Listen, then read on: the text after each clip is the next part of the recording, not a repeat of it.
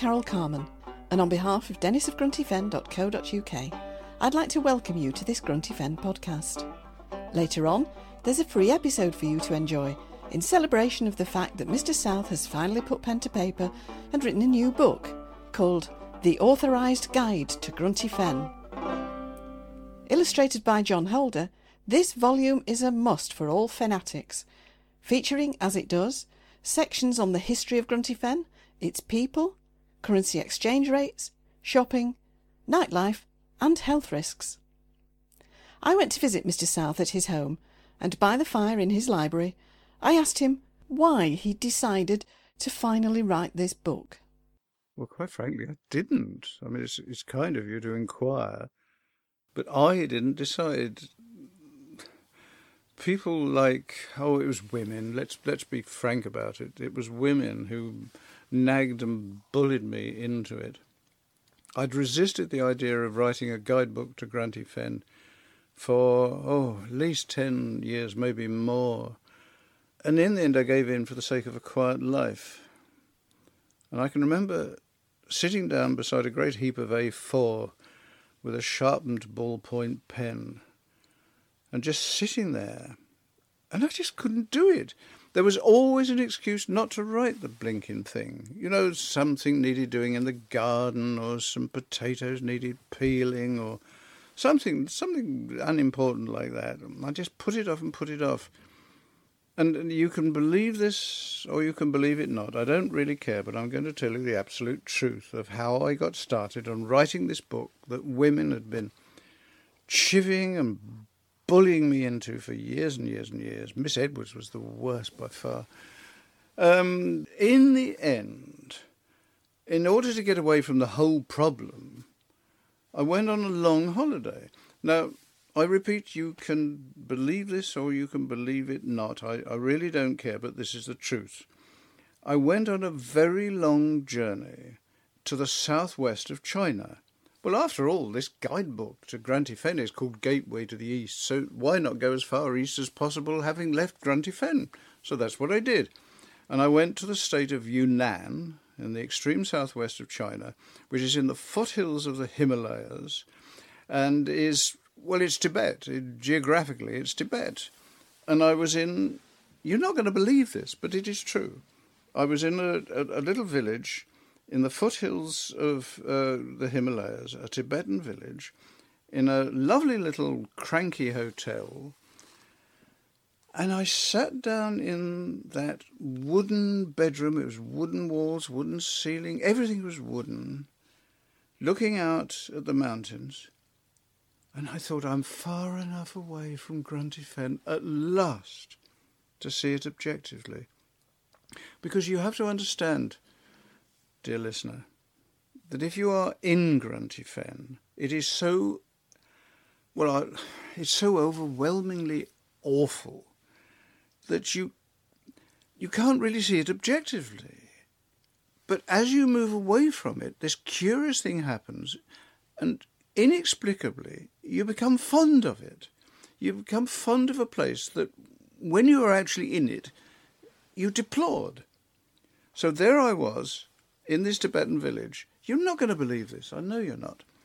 I was in this Tibetan village, and I, I made friends. My wife and I chummed up with a Tibetan farmer and his wife and his son, and they invited us into the farmhouse. And as we were crossing the farmyard, we had to step with great difficulty from side to side to avoid the yak droppings. I knew you wouldn't believe it, but this is true. So there I was, picking a course very cautiously across this Tibetan farmyard towards the farmhouse, trying to pick a way through the yak droppings. And into my mind came the thought, it was so much easier in Grunty Fen. Well, you, do you see what I'm driving at? That getting from A to B in Grunty Fen is a bit of a, an obstacle course because there are these puddles, which, and this is not true of any other puddle on earth, the puddles in Grunty Fen are deeper at the edges than they are in the middle. So you cannot sensibly just step cautiously into the edge of a puddle in Grunty Fen because you will find that you're nine inches or knee deep in mud. And there are all sorts of other things. There are droppings, there are animal droppings in Grunty Fen, which I do not wish to explore further at this moment. So, crossing a farmyard among yak droppings in Yunnan in a Tibetan farmhouse was a pushover compared with Grunty Fen. And this, this is what happened.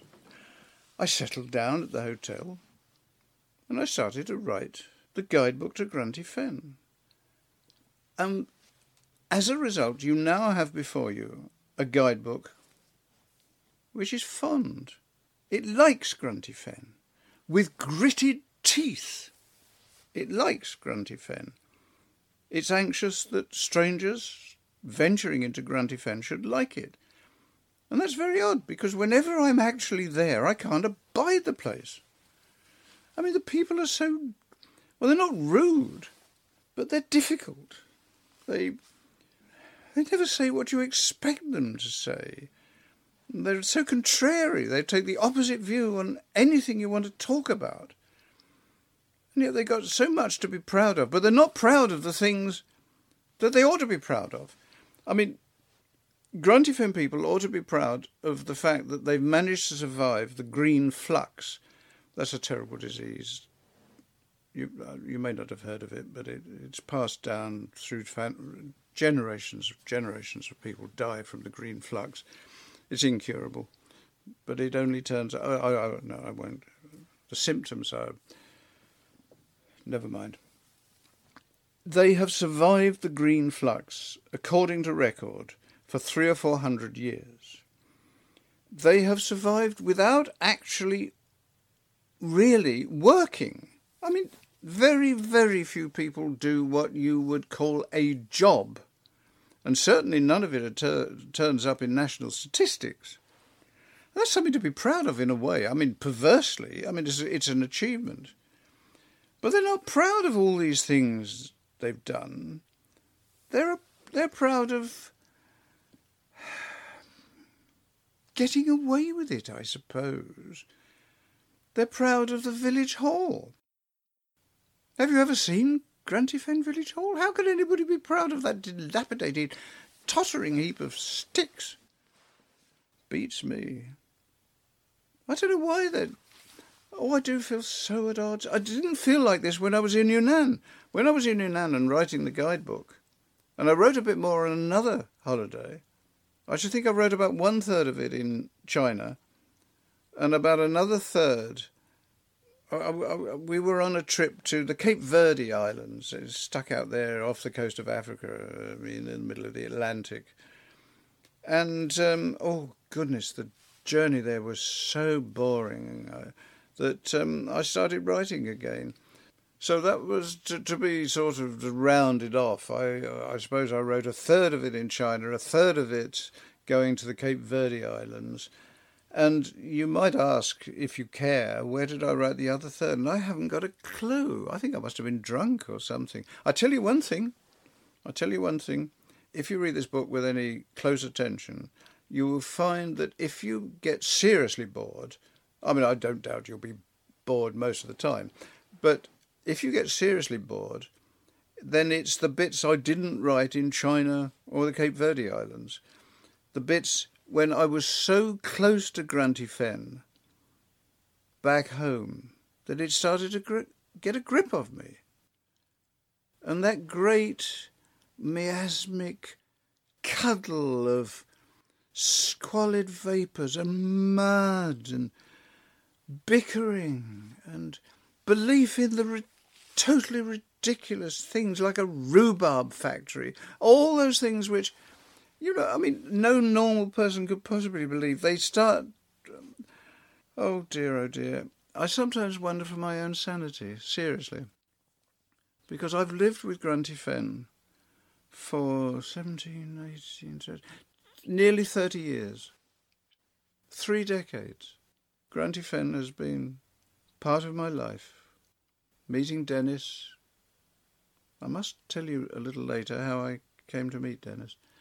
But meeting Dennis almost weekly, 17 years, interviewing him about life at Grunty Fen, very reluctantly at first, and how he, he got into my soul, if you believe in the existence of a soul. I think I started to go mad. I seriously think I got a bit loopy. I started to believe things I was told by people at Grunty Fen that were preposterous. I mean, uh, who ever heard of a cottage hospital that rented itself out for weekend breaks to people and that the ambulance was used for carrying people on seaside holidays or weddings was never used for carrying the halt or the lame. I mean, who would believe it? Who would believe, continuing the medical part of it, who would believe that there was a doctor, a general practitioner in the village, frequently consulted by local people, not because he knew anything about medicine, although he did. Doc Wallace was reasonably well qualified. He'd been in the Navy for some time and he knew things about, well, never mind, we'll gloss that over. Um, but he, he, knew quite a bit about the way people could behave. But people didn't go to the surgery to talk to Dr. Wallace. They went to talk to his parrot. I'm not sure it was a parrot. I always thought it was a macaw, but everybody called it a parrot. Anyway, this parrot was trained in, in medicine, if you like, and the local people believed that what the parrot said was sensible.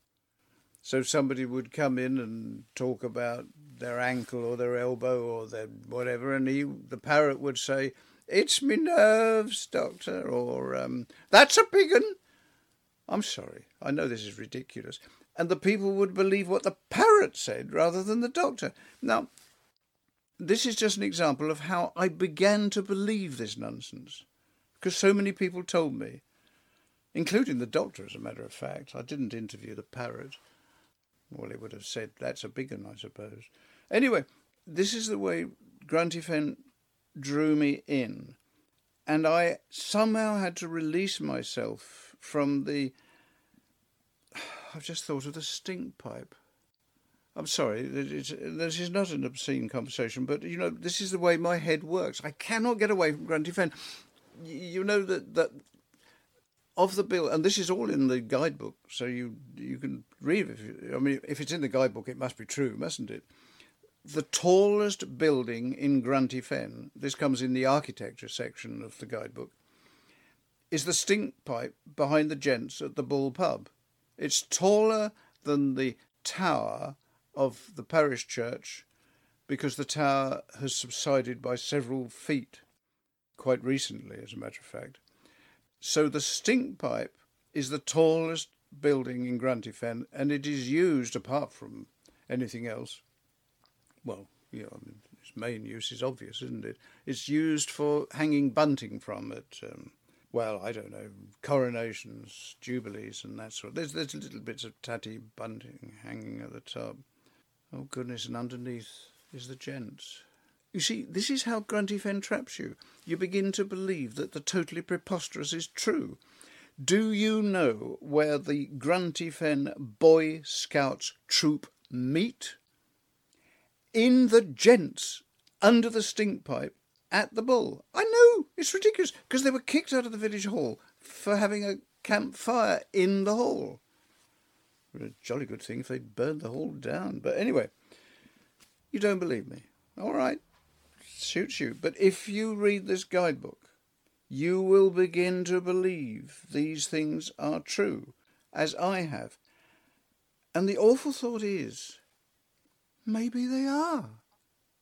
Maybe all these things I've been told, like the Guy Fawkes night bonfire on which they burn vats of industrial mayonnaise and old tyres, really do generate a smoke which has a therapeutic quality which attracts people from far and wide, people with asthmatic and, and, and bronchial disorders stand downwind of the bonfire in order to heal themselves of their disorders. You begin to believe all this. And who is to say? Who is to say that you're wrong? I mean, it's all so convincing. I mean, if you manage to read the new guidebook and come out of it still confident that you are a sane, sensible person, then you're a better person than I am. Truly. I mean, I wrote it, and I think I believe it, because I was told it, on good evidence. I'm off to Yunnan now because I'm really feeling very, very confused, and it's only when I go a long way from Grunty Fen. And believe you me, Calais is not far enough. Warsaw, forget it. Calcutta, still close to home. You need to go the other side of the Himalayas. You need to go to a little village in Tibet. And then you feel all right again. I'll see you there. That's Christopher South speaking to me at his home about how foreign travel had enabled him to write what's been needed for years The Authorised Guide to Grunty Fen. And with foreign travel in mind, let's hear that free episode of Dennis of Grunty Fen that I promised you. Let me take you back to August 2003, when Dennis was looking forward to his own summer holiday.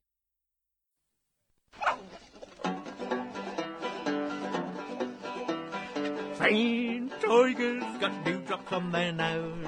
Fen tigers got whips in their toes. Fen tigers got tail and got old point.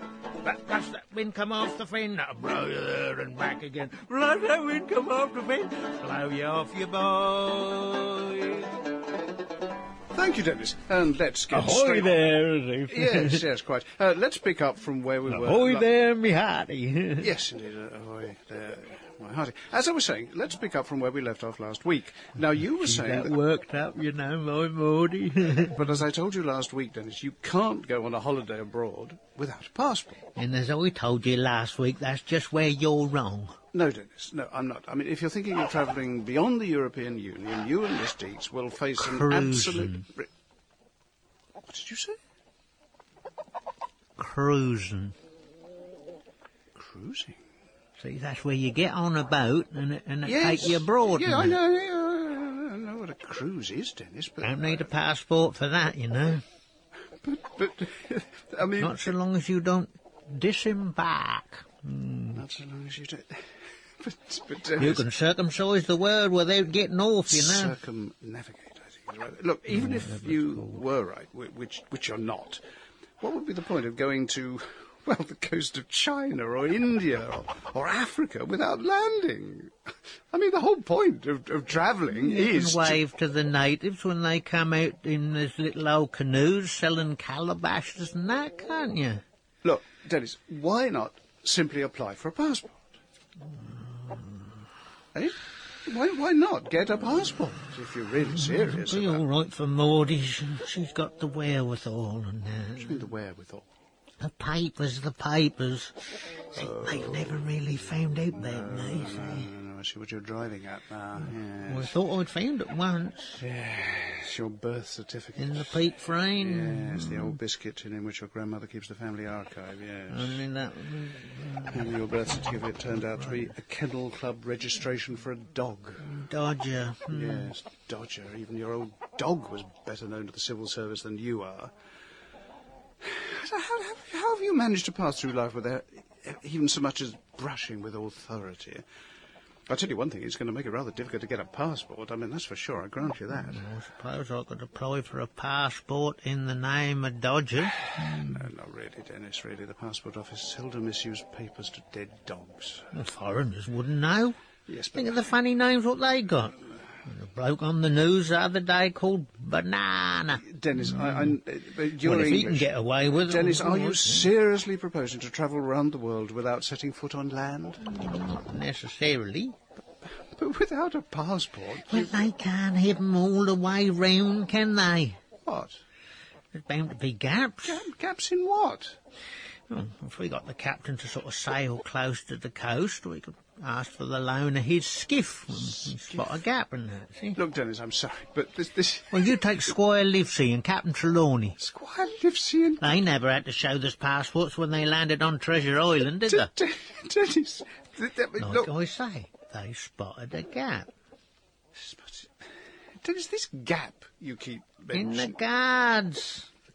the guards. They're coast guards, coast guards. They can't have 'em shoulder to shoulder all round all the beaches in the world, can they? Talk sense. Dennis. There got to be gaps. Dennis, Dennis, cruise ships do not call in at, at Of gaps. course, we might have to pay the captain a bit extra for the use of his skiff, I Really, suppose. really extra for the, and then you'd slip ashore on some deserted coast, you and Maudie, alone in some hostile, god-forsaken place where... Well, that'd only be till we went back to the boat. Even so, Dennis. And Maudie, we know it. Look after ourselves, you know. Look, how would you survive on a far-flung We've coast? got a couple of tins of ambrosia cream rice in her vanity case, missus. My Maudie. Rice. Something to see us through till we find our feet and start living off the land. That'd be nice to get some fresh fruit, you know, some nice juicy popocata petals. Or That's a volcano, Dennis. Doc Wallace, you Oh, know. yes, Doc Wallace. Yes, uh, your general practitioner. He, he was a naval doctor. wasn't say he? if we do go ashore, we mustn't consort with no sailors, in fear of the Moby Dick, you say. Fear of the See, one of the big dangers of cruising, missus, Moby Dick. What? What dangers? know what that is? Why, I don't know. No, what, I mean, some people say putting on weight um, when you're on a cruise because of the rich food that's served. Scurvy. Scurvy. Well, that's apart from the Spanish. The what? Do a lot of marauding, the Spanish. Dennis. But me and Maudie will be all right. Would you be safe from the marauding? She think? always pack a tube of fruit gums in her vanity case, you know.